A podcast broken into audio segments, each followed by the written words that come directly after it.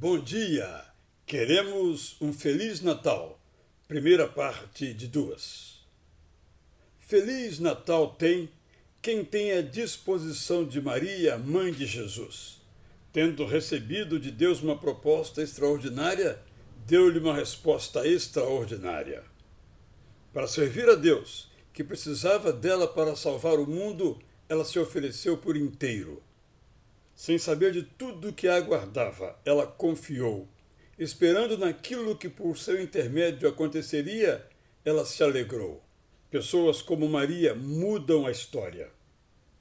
Quando confiamos em Deus, mudamos a história. Feliz Natal tem quem tem a coragem de José, que recebeu o filho de Maria como se dele também fosse.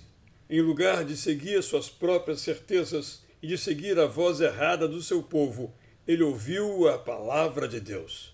Em lugar de ouvir apenas a sua própria intuição, ele ouviu a inspiração divina e ousadamente evitou a desonra pública da esposa e da morte, o menino livrou.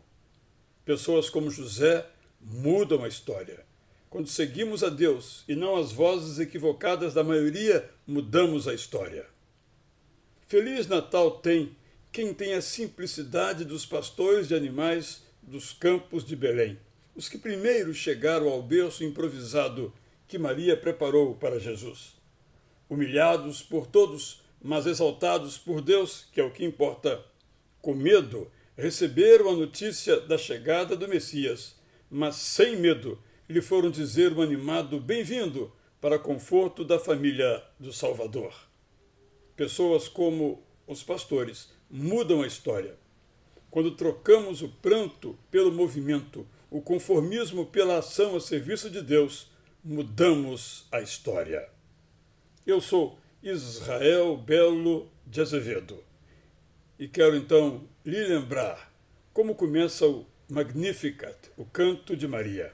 A minha alma engrandece ao Senhor e o meu espírito se alegrou em Deus, meu Salvador.